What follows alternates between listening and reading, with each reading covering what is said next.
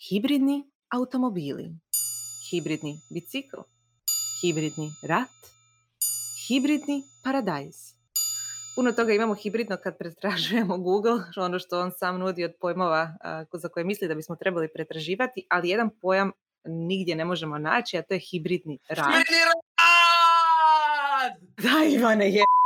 koji đavo. To mi je dosadno iskreno rečeno, kao la la la la la, hook treba biti Mija Isuse, dajmo ono a, dinamike neko. A dobro da napišem, evo, izvoli.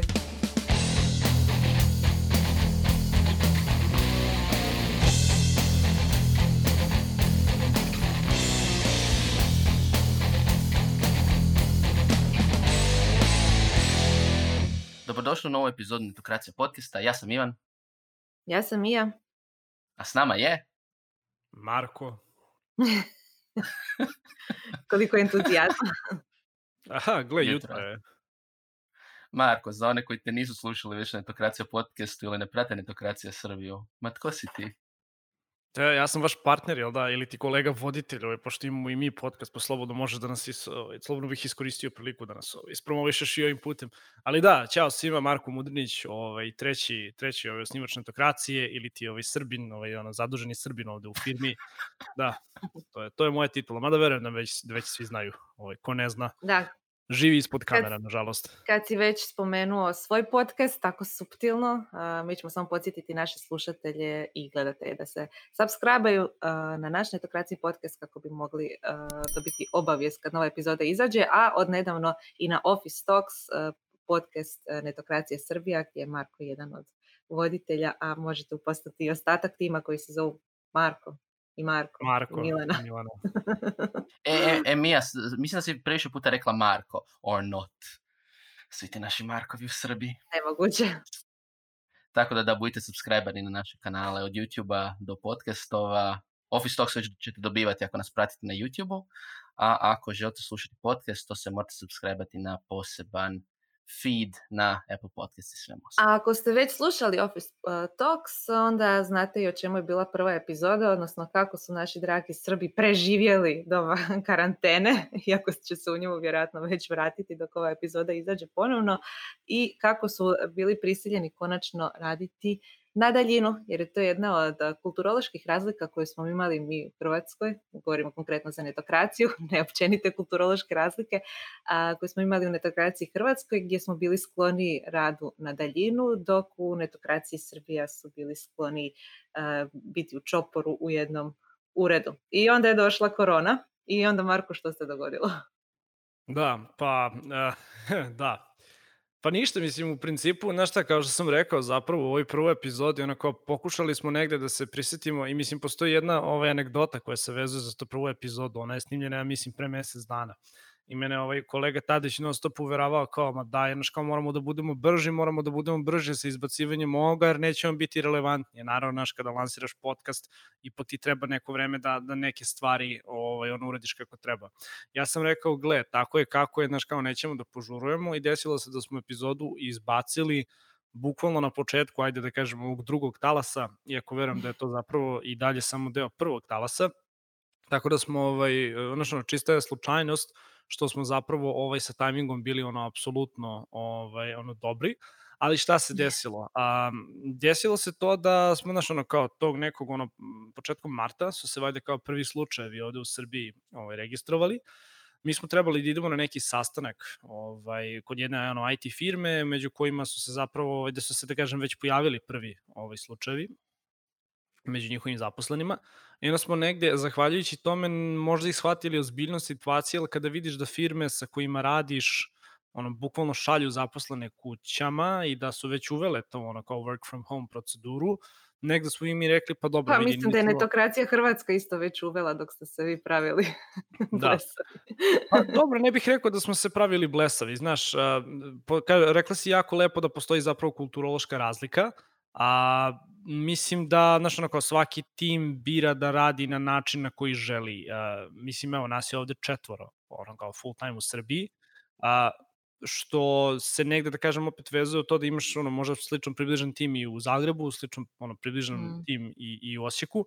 I jednostavno, naš, kao, to je deo naše kulture, negde volimo da budemo u kolektivu, znači, ono, volimo da, da se ono, vidimo svaki dan, da popijemo kafu, da odemo na ručak, da kroz te neke ovaj, ono, naš, kao, interakcije koje imamo, ovaj, zapravo ono, stvaramo i razmišljamo o nekim ono, određenim temima. Mislim, na kraju dana tako i nastao Office Talks, jer kao razgovori u kancelariji, znači, ono, nama je taj moment jako bitan.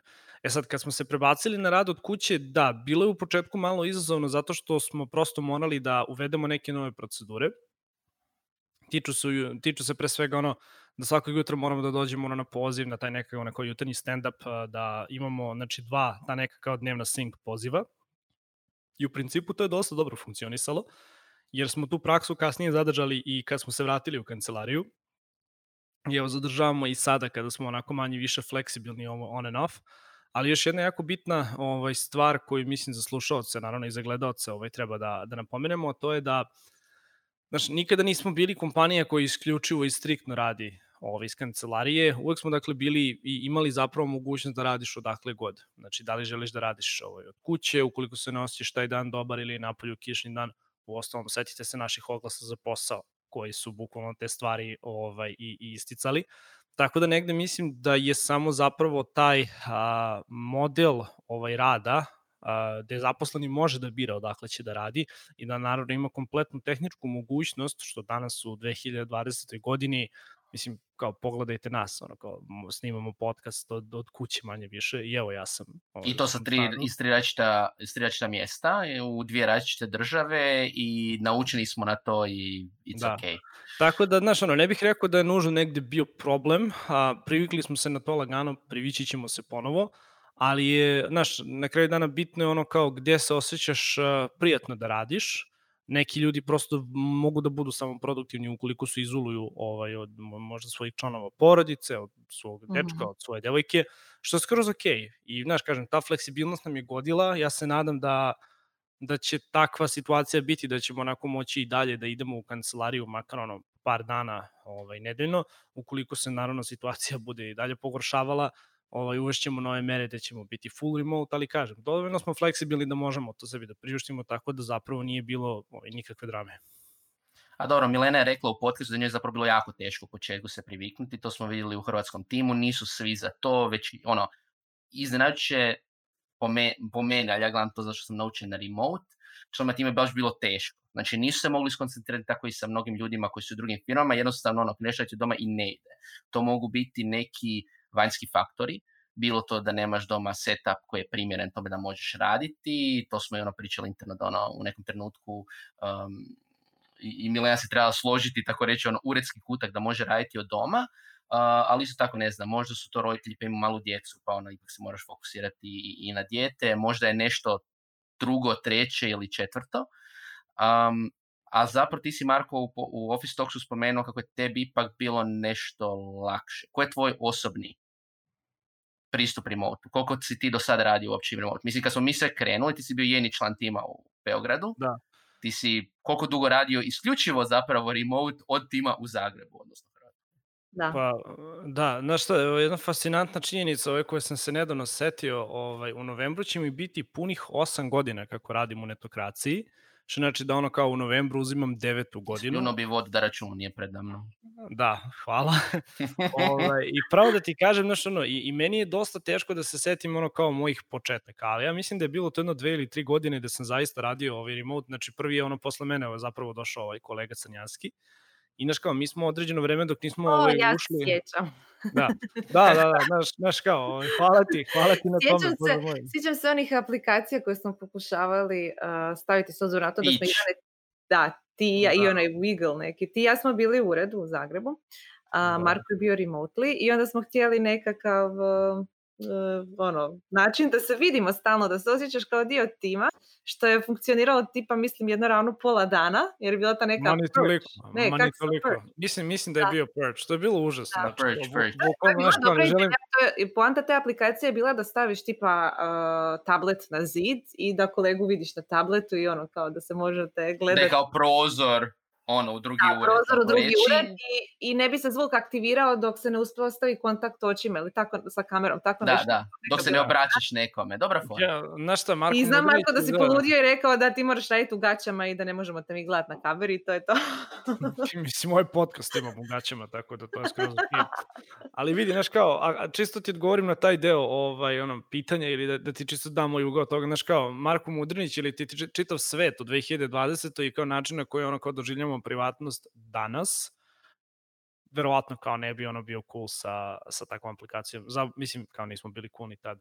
Ali evo da odgovorim Ivanu na pitanje. Ovaj, znaš kao, te neke prve dve, tri godine, vidi, bilo izazovno jer sam kao radio ovaj, ono, iz svoje sobe i mislim da, ti možeš da budeš full produktivan i setite se mene koliko sam ono negde da kažem grizao na početku da ono kao nebitno je dalje ono tipa jedan ujutru ili jedan popodne, ako imamo ono neku ekskluzivu, to se sedi, to se piše.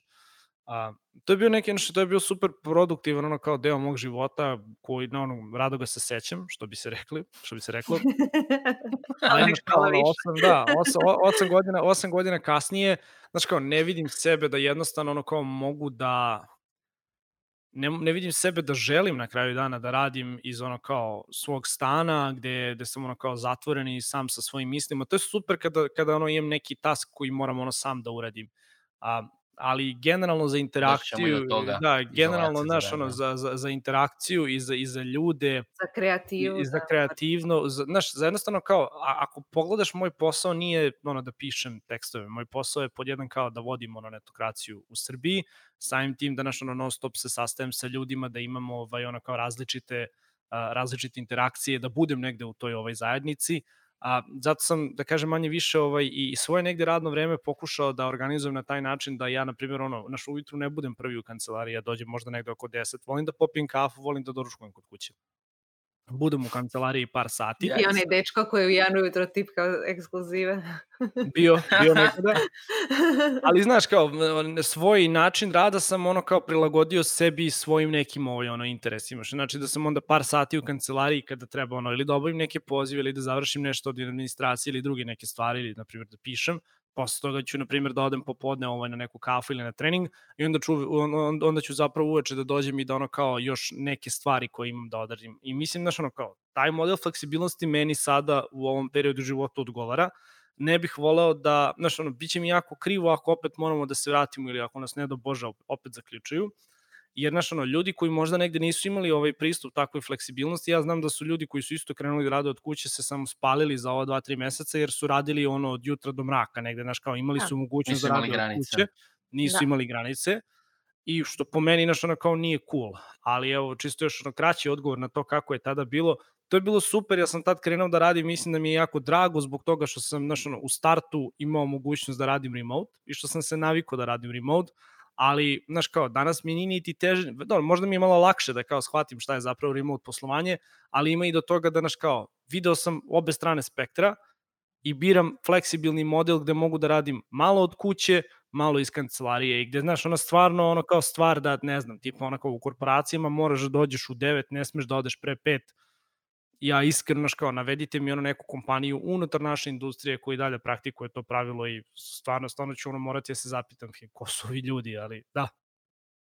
Da, upravo taj fleksibilni način koji ti spominjaš je ovo o čemu mi želimo pričati, a to je hibridni model rada i to je zapravo pojam koji želimo progurati jer će očito biti sve veća potreba za njime da se koristi. Pa možda, Ivane, da ti objasniš što je to uopće hibridni model rada i koje su tvrtke već krenule s tim.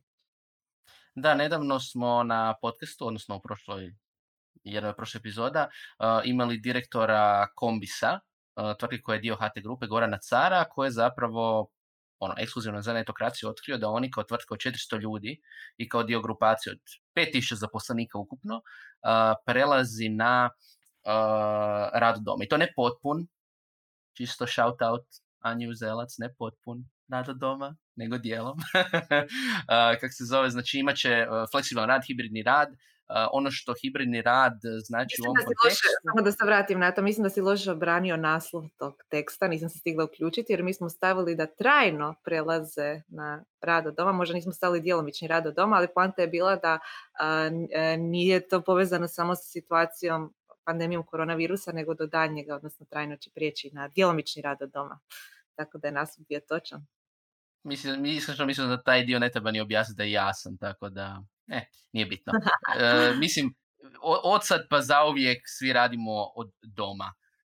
Više Jelo. ili manje vremeno kao što je Marko, kao što je Marko rekao, a to je taj hibridni rad, znači postoji rad iz ureda, postoji rad od doma, znači uh, work from home, remote, kako hoćete, hibridni rad je kombinacija jednog i drugoga. Um, neki će reći zlatna sredina, neki će reći kompromis. Um, I ako pitamo ekipu koja radi remotely, uh, ili ekipu koja ima iskustva s jednim i drugim, svi će reći jedno te isto, a to je da je hibridni model apsolutno najteži. Uh, I doći ćemo do, te, do, do, detalja, uh, do detalja toga zašto, uh, ali čini se to model koji će uvesti većina tvrtki. Da, da, da.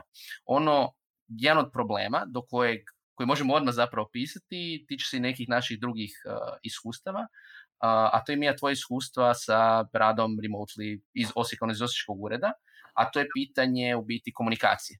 Šta se događa kada je tvrtka, ne čak ni hibridna, nego recimo u našem slučaju nisu svi članovi na istom mjestu. To je isto stvar kod hibridno. Znači, jedan član može biti izuzet u smislu radi od doma, većina tima je u uredu.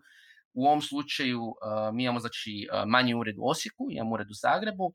Koji je bio zapravo naš problem u komunikaciji? Koji, recimo, ja mislim da i Marko e, ima sličnih problema kad mm-hmm. je radio od kuće i kad je uže radio s nama u Hrvatskoj, a to je da se u uredu dogodi nešto, u uredu se nešto iskomunicira i onda se to ne prenese na ostatak tima koji u tom trenutku nije u uredu. I to je jednostavno bio... bila okosnica apsolutno svih naših problema koji se događaju u tom trenutku, a to su bili komunikacijski. Jer ja sam se često osjećala kao zapostavljena, izostavljena, neinformirana, uh, naj, znao se dogoditi glupe situacije, jer mi nismo recimo developerska uh, tvrtka i puno naših uh, zadataka nisu asinkroni, ne, ne može se nešto napisati na Slack i ostaviti u nekom uh, task management sustavu i onda neko odradi uh, to kad stigne. To je dio zadataka, ali puno se svodi na komunikaciju uživo. Mi smo komunicirali putem alata kao što je Slack, prije toga je bio HipChat, ne znam, bilo nešto još prije toga, ali e, jednostavno mi je često trebala nekakva informacija, neki podatak, bilo što uživo. I ja bi znala, recimo, glupa situacija, ali se dogodila toliko puta da me e, izluđivala. E, ja pišem, niko ne odgovara, ekipa je na ručku, nije se javila, nema ih sat, sat i pol, dva, nekada, ovisi koliko sam daleko otišla na ručak, ja dva sata čekam na neku informaciju kao idiotu, mislim da, sam, da mi se javilo da se ide tad i tad na ručak, što nije bio neki redovni dio rasporeda, a, pa bih i si ja drugačije organizirala ostatak dana. To me znalo izluđivati ili neko ode na sastanak, nije upisao u kalendar, pa onda opet se traga za tom osobom. Mislim, barem ja koja sam bila na daljinu i nisam mogla vidjeti u uredu fizički da je osoba otišla i rekla boku idem na sastanak. I tako neke stvari. I ono što sam spomenula i u onome intervju sa Goranom Carom iz Combisa, da je svijet sad puno bolje prilagođen načinu rada na koji ja radim, a to je da svi rade na daljinu ili svi rade barem djelomično na daljinu, ali jako je bitno da se ponašamo kao da svi radimo na daljinu i onda svu komunikaciju i radimo putem tih alata kao što je Slack e, ili putem video poziva ili e, ostavljamo taskove vrlo redovito u task management sustavima i tako dalje. Znači jedini način na koji hibridni e, model rada može funkcionirati je da se svi ponašaju kao da cijelo vrijeme rade na daljinu, barem što, što se tiče komunikacije. Dakle, ako nešto nije iskomunicirano putem Slacka ili bilo kojeg drugog alata, može se smatrati da nije iskomunicirano zato što nisu svi e, u timu vidjeli koji su to trebali vidjeti. To je osnovno pravilo. Da, mislim, to je u neku ruku ono pitanje bontona, doslovno, da prije većina ljudi, velika većina, nije imala bonton rada na daljinu. To recimo od dosta komentara koji sam čuo od nekih od naših partnerskih firmi, tehnoloških firmi, je bilo s klijentima. Znači, mnogo njih je radilo recimo za neke veće firme, za neke sustave koji jednostavno nisu bili naučeni na taj neki remote rad i slično, i onda recimo nisu pristajali, ne znam, primjerice na pozive uh, kako bi se dogovorilo nešto. Ne, ne, moramo se mi vidjeti uživo. Sada, kako smo svi imali ono trajni onboarding za rad od doma, odjednom pozivi su ok, možemo se čuti, pa da, to je bolje. Uh, jedna prednost recimo koja se događa uh, na Balkanu je da niko ne kasni na sastanke, jer nemaš izlike, moraš biti na vrijeme um, na, na, na tom sastanku, i u biti svi stvaramo te neke nove navike gdje ako postoji Slack, ako postoji Microsoft Teams u firmi, to se piše, to se mora komunicirati, ali dalje će ostajati problemi gdje um, jednostavno to ljudi će morati vrlo proaktivno komunicirati. Svaka informacija se mora šerati da se zna, gdje dolazimo do jednog drugog problema koji recimo mi nismo toliko iskusili, nismo niti toliko velika firma, pa kod nas nema toliko recimo uredske politike, um, ali jedna stvar koja se događa već, a to su silosi informacija. Znači od toga da netko namjerno ne želi šerati neke informacije, jer neki ljudi se ne vole, šta god, do toga jednostavno da su odjeli odmaknuti i slično. Znači tome neće pomoći ni procesi, ni tehnologija i opće biti tih nekih izazova koji će se morati rješavati. U nekom trenutku će se ono prepisati kao aha, neke stvari se moraju um, šerati. Jedan mali hack smo već, ja mislim, više puta spomenuli što radimo u Netokraciji, da svako jutro svatko napiše svoja tri most important tasks. Uh, čisto zato svi drugi znaju na čemu se radi, da onda ako nešto duguju, onda recimo informacije i slično. To meni dosta pomaže kad nekom dugujem neki mail. Uh, kako se zove, da vide i onda mogu onako, aha, ok, danas na tome radi, trebam pomoći ili whatever it is.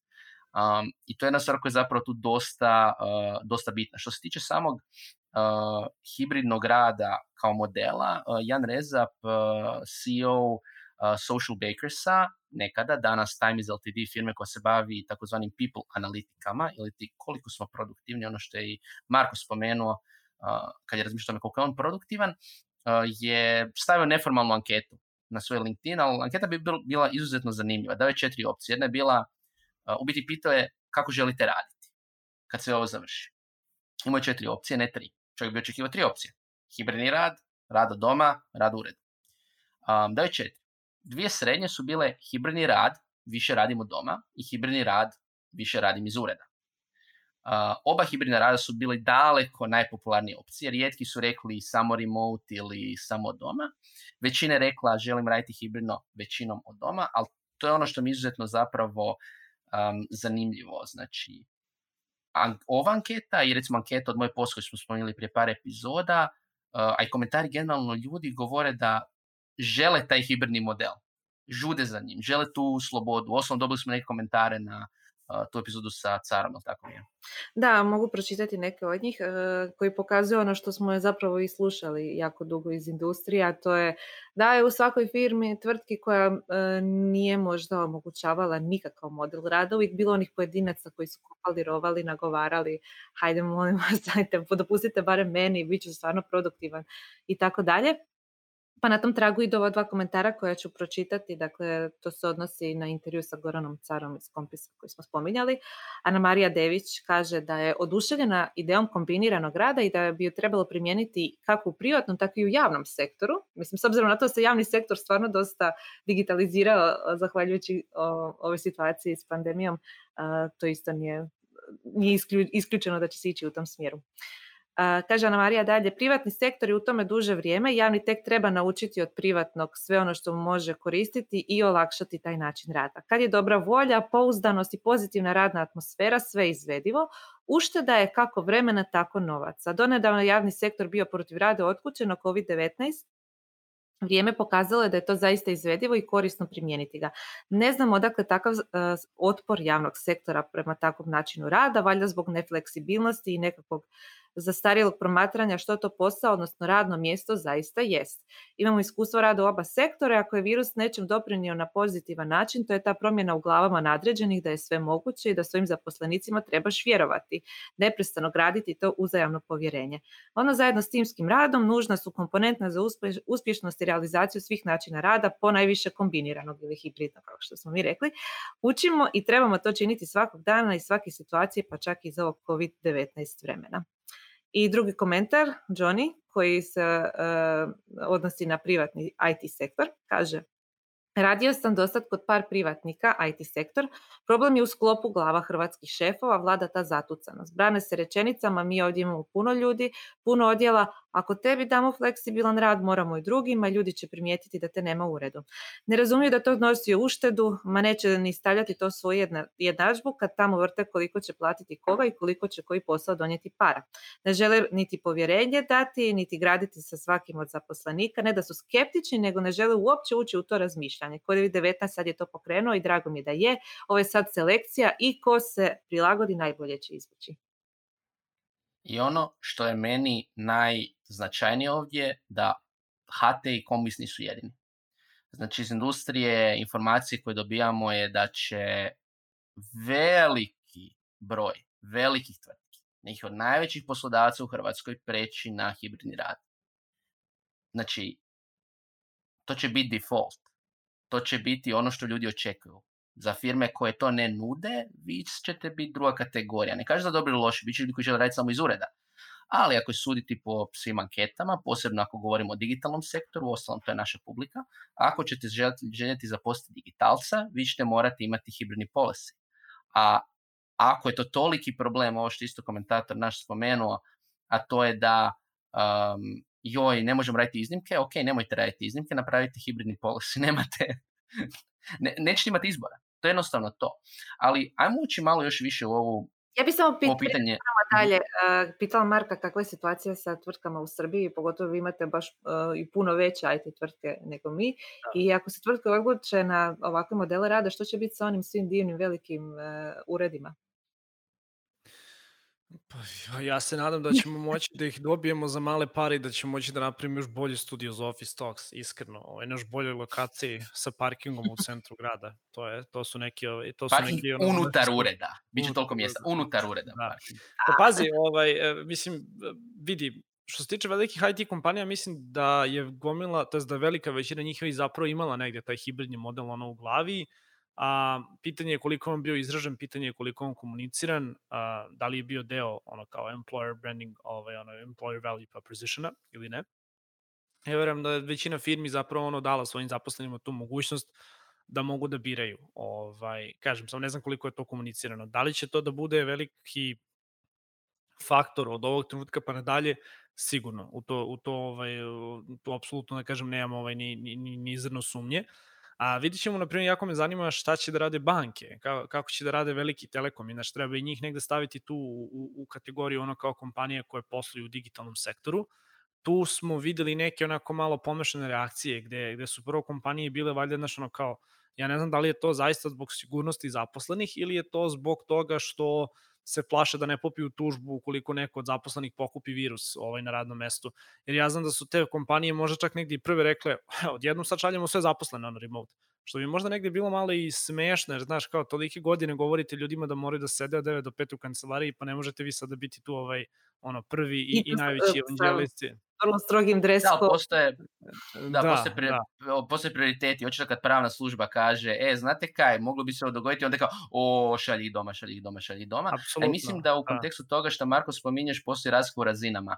Znači, uh, po svemu ovome što smo vidjeli, ono, ljudi koji, mislim, ne ovi koji rade, svi rade, ali ajmo reći, ovi koji nisu menadžeri, žele raditi od doma i žele da im se vjeruje. Top level, znači dosta članova uprava, top menadžmenta i slično vidi objektivne razloge zašto to žele ići, od uštede, organizacije, digitalizacije itd. A postoji taj jedan layer middle managementa koji nije siguran. Nije siguran. Jedan dio je entuzijastičan, a jedan dio je izuzetno protiv. Dodao bih još samo jednu stvar, da znaš, mislim... Uh...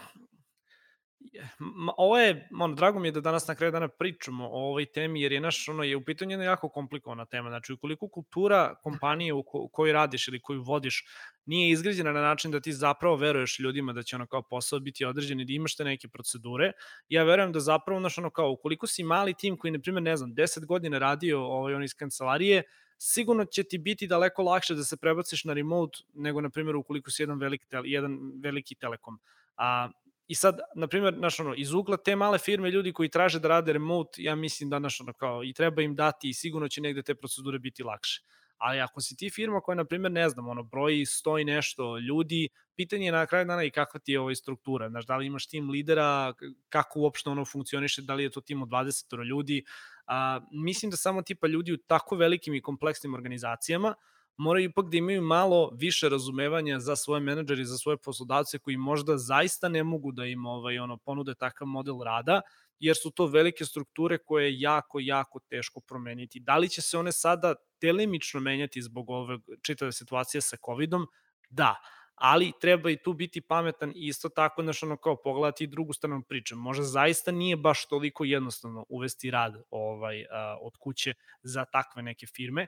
Ima i druga stvar, a to je da treba razmišljati o ljudima koji zaista ne mogu da budu produktivni kod kuće, ili još bitnije, treba razmišljati o ljudima koji su, evo, kao sad, što smo videli, bili poslati kući, pa su radili i više nego što trebaju. Znaš, ono, ako gledaš to sve kroz nekakvu prizmu produktivnosti i uštede troškova, znaš, sve ima svoje pluseve i minuseve, ali mislim da treba pogledati malo i onu drugu stranu, a to ili zaposleni ili menadžeri koji negde zagovaraju taj, ovaj, znaš, ono, is, koji su isključivi u jednom i u drugom smeru, često ne vide. Tako da opet da se sve negde ono, vratim na, na, na to, ono, hibridni model, verovatno jeste najbolji, ali znaš, treba i tu imati ovako neku, ono, neku, neku liniju preko koje se ne ide, neki, neki, neku ono, određenu dozu zdravog razuma kada je, kada je poslovanje u pitanju. Iskreno, ja ću reći tu suprotno, ja mislim da imaš puno previše razumijevanja. Mislim da jedni drugi kompliciraju. Da, teško je uvesti hibridni rad, treba će godine, ali svi koji cmizdre, zaista cmizdre. Znači, niti je toliko teško raditi od doma nekad i probati, nego apsolutno i menadžeri i menadžeri i radite odmah, ne, ne, ne, joj, ja to ne mogu, znači, aj molim te, smiri se i probaj barem, onda možemo pričati i biti isključivi kako god, a s druge strane, mislim, jednostavno, već mi je, nakon, toliko se priča o tom hibridnom radu i remotu sad već tjednima i mjesecima. Dokazali smo, što se tiče procedura, da to može i banka, to može i Telekom. Procesi i tehnologija je najmanji problem, osnovno to je Goran Cara rekao u, u, u prošlom, u jednom prošlih podcastova, da ono, tehnologija je bio najmanji problem, jer to svi imamo, svi imamo Zoomove, ovo, svi imamo cloud, ono, come on. Problem je ljudsko ponašanje, a nažalost, koliko god mi nekad govorili da smo izuzetno napredna industrija i slično, nekad smo zaista utabani u svoje uh, navike i ne želimo ni dati šansu nekim novim stvarima. Jednostavno smo izuzetno isključivi. I tu um, mislim da je korona dokazala da, nažalost, ako želimo te neke promjene, odnosno ne ako želimo, ako će se te promjene dogoditi, to je hibridni rad, to će se morati isforsirati. Korona je u ovom slučaju isforsirala da se dokaže da se može, recimo, digitalizacija. Isforsirala je da se može rad od doma i mislim da neki lagano tapkanje u mraku neće, prošto se, znate šta, predviđam da jedine firme koje će to uspješno napraviti, to će biti ko flaster. Samo će reći sljedeći dan svi radite od doma, pre, to je pedeset posto vas su sljedeći dan radite od doma. Ko da otkaz, da otkaz, ali mi prelazimo. To je moje predviđanje. Ja ne vjerujem iskreno da će se ta stvar desiti, ovo, ipak treba biti negdje svjestan i tržišta na kome mi radimo, to je tržište Balkana, ovdje stvari jesu malo sporije kada su inovacije u pitanju. Uh, verujem da će samo ono kao opet manje do srednje firme će vjerojatno imati više razumevanja za uvođenje ovakve stvari, velike firme negdje ili će morati da uvedu ovo pa će biti ishitrene ili će u tome zapravo da budu ono super successful ili će da ono failuju na nikad gori način i da se samo spale. To je ono što tipa iskreno treba pratiti i što ono, ćemo naravno pratiti u okviru Netokracije, ali opet, treba imati naravno i razumevanja za, za, za firme kojima je malo teže ovaj, da se prilagode na, na taj način. Mislim, mislim da jednostavno naš kao, ne, ne, ne može se ništa desiti preko noći. Iako je ova korona... Osim korona. Da, misliš da se iako, može. Da, da jeste, može. Ali znaš, kao, jeste se desilo preko noći u smislu da su ljudi morali da, ono, da odu da se priviknu, ali naš, opet to si imao taj neki ono, određeni tranzicioni period rada. Ako govorimo o tome da je ovo naš kao uspešno na duge staze, to se ne može desiti preko noći. Znači moraju da se razviju ono određene neke procedure i da na kraju dana se ono stvori određena doza povjerenja da ljudi mogu da rade svoj posao. Točno to, Marko, što si rekao. Mislim da su tu dvije ključne stvari. Znači, to je Ivan što si rekao. Nije bitna ni tehnologija, niti išta, jer to svi već imamo. Ako nemamo jako brzo, lako uh, se prebacimo na to. Uh, povjerenje. Mislim da u velikim organizacijama često nedostaje upravo toga. i da neki voditelji timova smatraju da ne mogu vjerovati možda svom timu ili... ne, njima osobno ne odgovara možda. Da, njima osobno ne odgovara ako cijeli tim nije na okupu, ako nemaju uvid u to što svaki član tima radi. Iako to jest nekakva prividno stvara povjerenje, zapravo dubinski stvara nepovjerenje. Tek kad se onda počne raditi na daljinu se vidi zapravo tko je produktivan, a tko nije. Druga stvar je ovo što sam ja ranije spomenula, to je komunikacija. Mene je strah od, zbog hibridnog modela rada da će se napraviti previše kompromisa, da se udovolji na svim razinama, ali jednostavno smatram da jedini način na koji hibridni način rada može funkcionirati, dakle djelomično od doma ili na daljinu i djelomično iz ureda, je da se svi ponašaju kao da cijelo vrijeme rade na daljinu. I tako komuniciraju i da su procedure prilagođene tome i to je onda odlično u slučaju nekih novih koronavirusa ili čega god, e, uopće nije problem prijeći na e, potpuni rad na daljinu.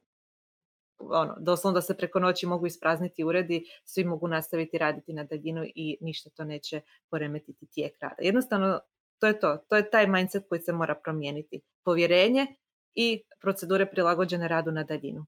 Ne a što mislite, da, a što mislite tipa za kompanije koje, znači ono se negdje prebace na taj ono hibridni model, a šta će njima kancelarije da budu u budućnosti? Da li će to, to biti samo... To smo razgovarali, da, da. To smo razgovarali da li... sa Damjanom Geberom uh, koji se bavi uređivanjem ureda, što će se događati.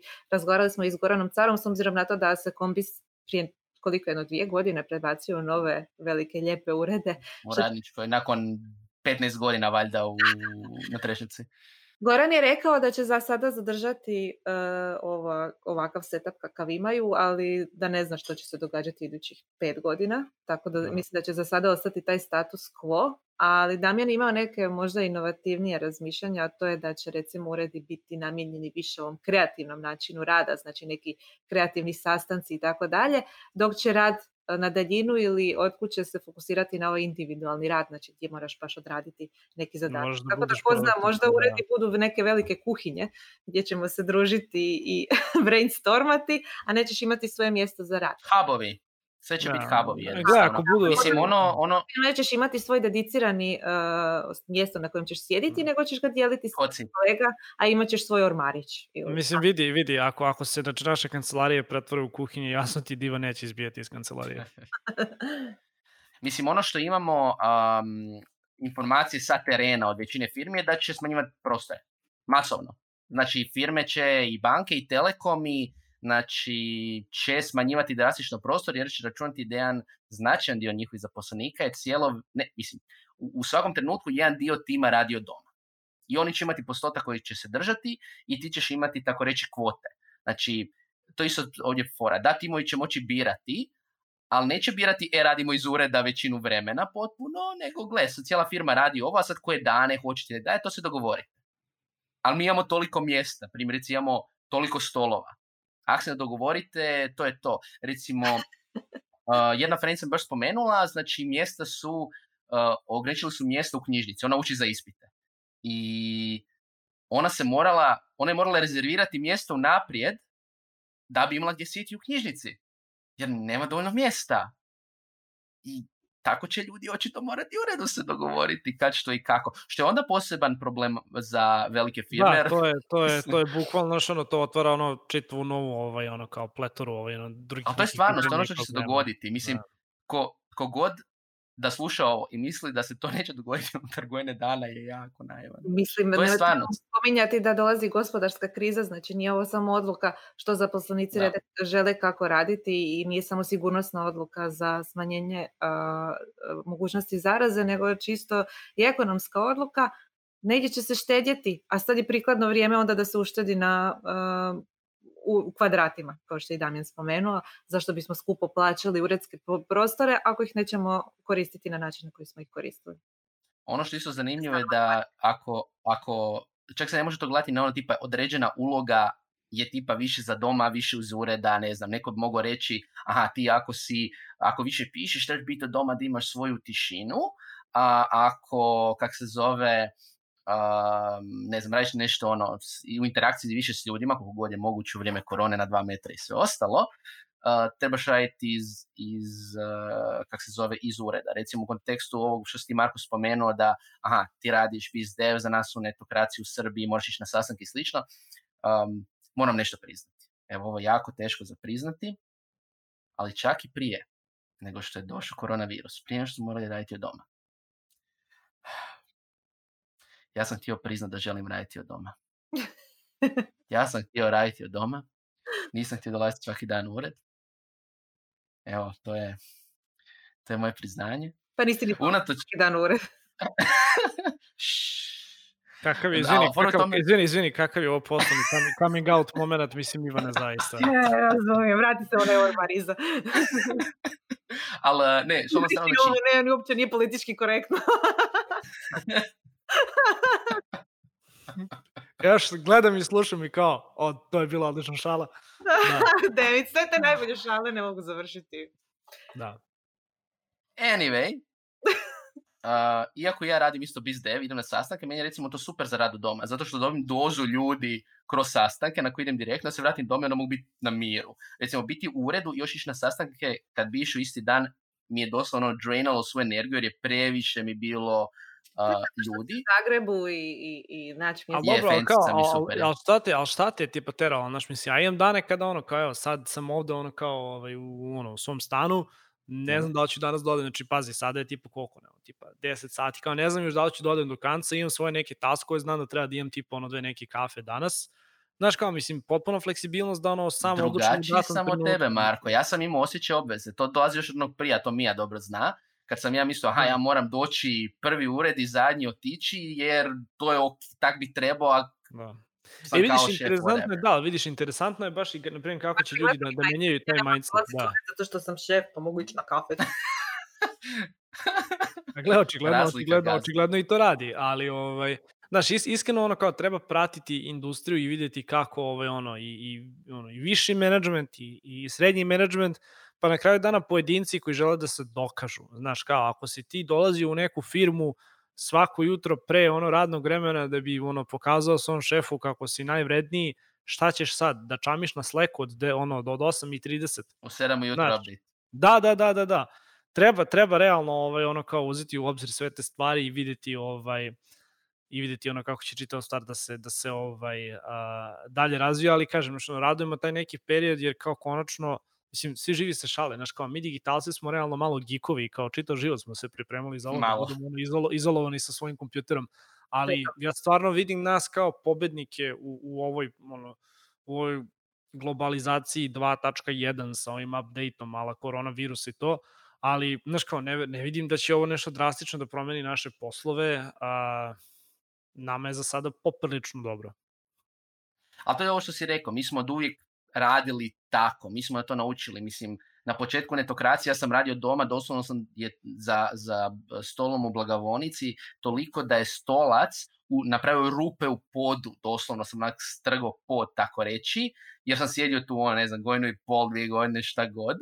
Um, i, ja mislim, naučili smo se, probali smo to raditi, to je nama prirodno, ali znate što sam baš razmišljao, recimo, u kontekstu toga, Marko, što si rekao vezano za to da smo odrasli na internetu, pa smo pobjedili, um, jako mi je zapravo zanimljivo što se čini da mi koji smo, ono, milenijalci, ne znam, koji su bili na forumima, recimo, da smo naučili komunicirati u grupama ljudi online, znači ne samo individualno, tipa M S N, I C Q, whatever, um, jer jako puno ljudi, posebno u H R-u, govori da nije moguće napraviti kulturu firme online, da tome... to me nedostaje, ti, ti uredi nedostaju, zašto ne možeš stvoriti kulturu online? Ja znači, to vidim i razmišljam... Daj, daj, većina, većina H R-ovaca iznači pre-foundera. Ne, mi trebamo ured zato što imamo kulturu. Da, ali ja, mislim, ja mislim, ne, ali znaš šta, ja mislim iskreno, iskreno da ono to govore iz, iz ono kao svog nekog ugla i kao čekaj, ako nemamo ovaj, kao kancelariju, da li onda ja zapravo imam svoj posao. A kultura kompanije se apsolutno može izgraditi remote, samo što takva kultura je neminovno će biti ono različita, imaće druge, druge neke vrednosti u odnosu na kompaniju koja, na primjer, ono kao je tradicionalna kompanija. A, malo je sad tu komplikovano govoriti, znaš kao, da li želiš s jedne strane da imaš kulturu kompanije zato što želiš realno da, da, ono, da imaš da imaš jednu, jednu živu materiju koja je onako deo tebe i tvoje ličnosti, govorim negdje iz ugla netokracije, ili želiš samo da imaš ono uspešan i profitabilan biznis. A, mislim da, znaš, ono kao jedno ne mora da bude nužno vezano za drugo, ali na kraju dana ja isto tako, znaš, kao ono, pored tih nekih ono poslovnih ciljeva i rezultata, želim da iskreno napravim, znaš, kao od firme, ovde ono pre svega brand koji je kao ono poznat u, u medijima i u digitalnoj zajednici, ali i firmu u kojoj zaposleni koji rade, pa samim tim i ja, se osjećaju super i, znaš, ono kao imamo te neke komunikacije i te neke interakcije koje nužno možda mogu da budu izostavljene u ovom digital only svetu, jer se tu komunikacija i interakcija nužno svodi na šerovanje informacije koje su pre svega bitne za biznis, a ne nužno negde na bacanje možda nekih glupih fora ili šala ili, znaš, ono, te neke ove kao priče uz, uz kafu. Da, mislim, jednostavno, mi smo izgradili svoju kulturu remote. Uvijek smo imali nekoga remotely. Nama je u bilo kojem trenutku, mislim sad kad razmišljamo o tome, znači imamo urede u tri zemlje, komuniciramo preko jednog Slacka, ok, imamo individualne kanale, ali ono, dijelimo fore. S druge strane imamo vanjske suradnike tipa isto, ne znam, u Rijeci, u Irskoj, koji su isto na tom istom naravno. Slacku. Naravno, jesu gdje... gdje bi drugdje bili, jednostavno ne znam, nadam se da će firme biti otvorene. Na kraju, da li ćemo, možda to buduća karijera C M-ova, znači nekadašnji forum moderatori. Mislila, tako je, moderiranje. Ostali su C M-ovi, a sad zaista, da, ali to, to je posao, to je posao, znači stvaranje zajednice unutar firme, ono u smislu toga, to je ono, poticanje tema itd., to nije zezancija. Um, I možda da za kraj da vas pitam nešto jednako ekstremno, a to je, da li biste vi voljeli, ili da li bi vam bilo prihvatljivo ono, do kraja života raditi isključivo od doma ili biti digitalni nomad. Znači ili raditi od doma ili raditi od bilo gdje. Da li je to nešto što je ono kao, a, cool, to zvuči mi kao odlična ideja. Znaš šta, ja moram, evo, izvinjam se što ću ja prvi da uzem ovi reč, ali kada mi, kada mi neko kaže ovaj, digitalni nomad, ali onako u potpunosti, meni, ja ne znam zašto, ali ovo će se zvučati možda jako, jako ovaj, ružno i možda politički nekorektno, ali ja u glavi čujem digitalni bogalj. Zašto? Bukvalno čujem to, znači, ono reč, digitalni bogalj. Zašto, znaš, kao, ako ću do kraja života da sedim, ono, kao, u svoja četiri zida, ono, bez obzira na... Ali ne moraš u svoja četiri zida, Marko, možeš ne, ne, bilo gdje, posam jebija korona. To je skroz okej, ali, znaš, kao, ako ću na kraju dana da budem, ono, odvojen od tima, konstantno, a, volao bih, znaš, kao, mislim, to, to onda, ono, it, it ties into other things, a to je da možda to neće biti posao kojim ću onda želiti da se bavim. Ne znam, ja iskreno što ne vidim, ne vidim budućnost svoju u nekoj organizaciji ali, koja je ono potpuno... Ti si odvojena od nas, ali si s nama. Jeste, ali znaš kao, ja sa vama, ja sa vama radim, a, a, e, a sad je to ja napravo jako zanimljivo, ako ćemo iskreno. Jesam ja odvojen od vas, ali kao s kim radim najviše vremena. Radim sa kolegama u Beogradu zato što je to tim koji vodim. Što znači da tehnički naš ono kao, a možda je jako komplikovano biti samo digitalni nomad i biti potpuno full ono digital, digital sa timom sa kojim radiš. Ako je, ako je možda u pitanju veća matična kompanija, možda je tu moguće. A, upravo si za to što si rekla, ali kažem naš ono kao, ne bih voleo da fizički budem ono odvojen od tima, jer kao na kraju dana što su ljudi koje ono jako cenim, jako poštujem, jako uživam u njihovom prisustvu ono tu negde. I kao, znaš, ono, ne bih prosto volao da postanem ono full remote firma ovde u Srbiji, mm-hmm. jer no, ono, vidim vrednost toga da imamo te neke interakcije, volim na kraju dana da kao blame sa tim ljudima, ono kao ono, na, na pauzi za ručak ili šta god, super je zabava, super je smeh, znači kao i to je ono prosto deo našeg posla, na što je deo ono što mene čini ono, Markom Mudrinićem u ovom poslu. Ne bih volao iskreno to da nestane, Marko, a nažalost to nestane, da, a to negde nestaje nužno ovaj, ukoliko smo ono full remote. Jednostavno je to činjenica i kao, bože moj.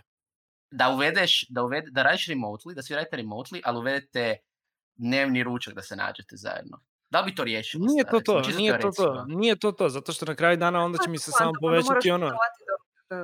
Da možeš tako ne, ne, ne samo to, nego ne teorije pitam, da nemaš pa taj, ne, nemaš pa ne, vidi isk, iskreno ono kao ne mogu da, ne, ja čak ne mogu ne kažem čisto u teoriji zato što takav plan mi iskreno glup. Znači, znaš, ono, da li sad ja završim s poslom pa idem na ručak ili ne znam, ono, znaš, kao sedim ispred kompjutera i jedem, to će samo da mi poveća screen time, neće mi doprineti ono kao toj nekoj ono komunikaciji, interakciji sa ljudima koju volim i koju želim da imam. Ok, Marko, ali, o, o, da se samo nadograne na ovo što je Mija rekla, prije što Mija šera svoje iskustvo, to je mi se ne vidimo jako dobar dio vremena. I da. dalje nije, ok, ali, na kažem, stranu tima ja u Beogradu. Ja uglavnom ne radim sa vama. Ja nebitno, nebitno, nije bitno, zaboravi taj dio. Baci to u koš sa strane, nije tema više. Moja, moja sad ono što me zanima je, ok, kako onda ovi odnosi ne puknu? Kako ih stvoriti, a da ih možeš održati uh, online? Ja recimo to vežem za veze na daljinu. Znači ima ljudi, mislim ja imam ta iskustva, kada ono ne vidiš svog partnera tjedne, možda mjesece i stvar ne pukne. Šta to znači? Šta to treba napraviti? Da možemo iz tog nešto? Zato što ja mislim da je fizički kontakt je jako važan dio ljubavne veze, poslovne nije. Mislim, oni koji, mislim, postoje H R procedure isto vezane uz to. Ajde, da, li, da, li, da, li, da li smo upravo, da li smo upravo uzeli da govorimo, da li smo upravo uzeli da govorimo o seksu i o radnom mestu? Ne, nismo, Isuse. Get your mind out the gutter. Znači, moj point je samo da Mija, da li, Mija, da li želiš reći da za stvaranje tog nekog kvalitetnog poslovnog odnosa nikad se ne treba živjeti s tom osobom i moći se napraviti jednako ja mislim, kvalitetan da, odnos? Ja imamo puno bolji uh, poslovni odnos što se mogu jer onda imamo prilike posvađati se i porječkati i pričati o raznim glupostima, a ovako kad se vidimo ciljano i fokusirano, onda se e, smanjuje mogućnost za to. Tako da evo, mi smo primjer gdje daljina e, nas bližava. A e, ja da se vratim na pitanje, ako bih morala birati između potpunosti rada na daljinu i potpuno i isključivog rada u uredu, ja bih odabrala naravno prvo rad na daljinu jer sam na to i navikla i to mi odgovara i vidim se u budućnosti, ali nadam se da je naša budućnost u hibridnom modelu rada koji a, odgovara očito i svima s kojima komuniciramo u zadnje vrijeme i samim tvrtkama i samim zaposlenicima i voditeljima timova, jer svi žele taj nekakav balans, dakle tu fleksibilnost da mogu a, raditi od kuće ili iz bilo koje druge lokacije kad požele, ali da opet zadrže ovu mogućnost da se vide s kolegama i da imaju a, pristup svemu ovome što je Marko spominjao. Ja ću još samo jednom napomenuti da je to na, stvarno najteži model rada i da stvarno bi procedure trebalo onda biti prilagođene radu na daljinu više nego radu u uredu. Da, definitivno, naš kao. Nije, nije ni jedno ni drugo, nego ono kombinacija ta dva, definitivno. Samo je pitanje u kojem smjeru će se slajder pomicati. Da. da. Ok. Ali, znaš, kao, dok god, god imamo mogućnost da kao zapravo ovaj, ono, pomeramo taj slajder, to je to. Osjećaš se odmah bolje i fleksibilnije jer ti upravljaš sam svojom sudbinom niti nametno.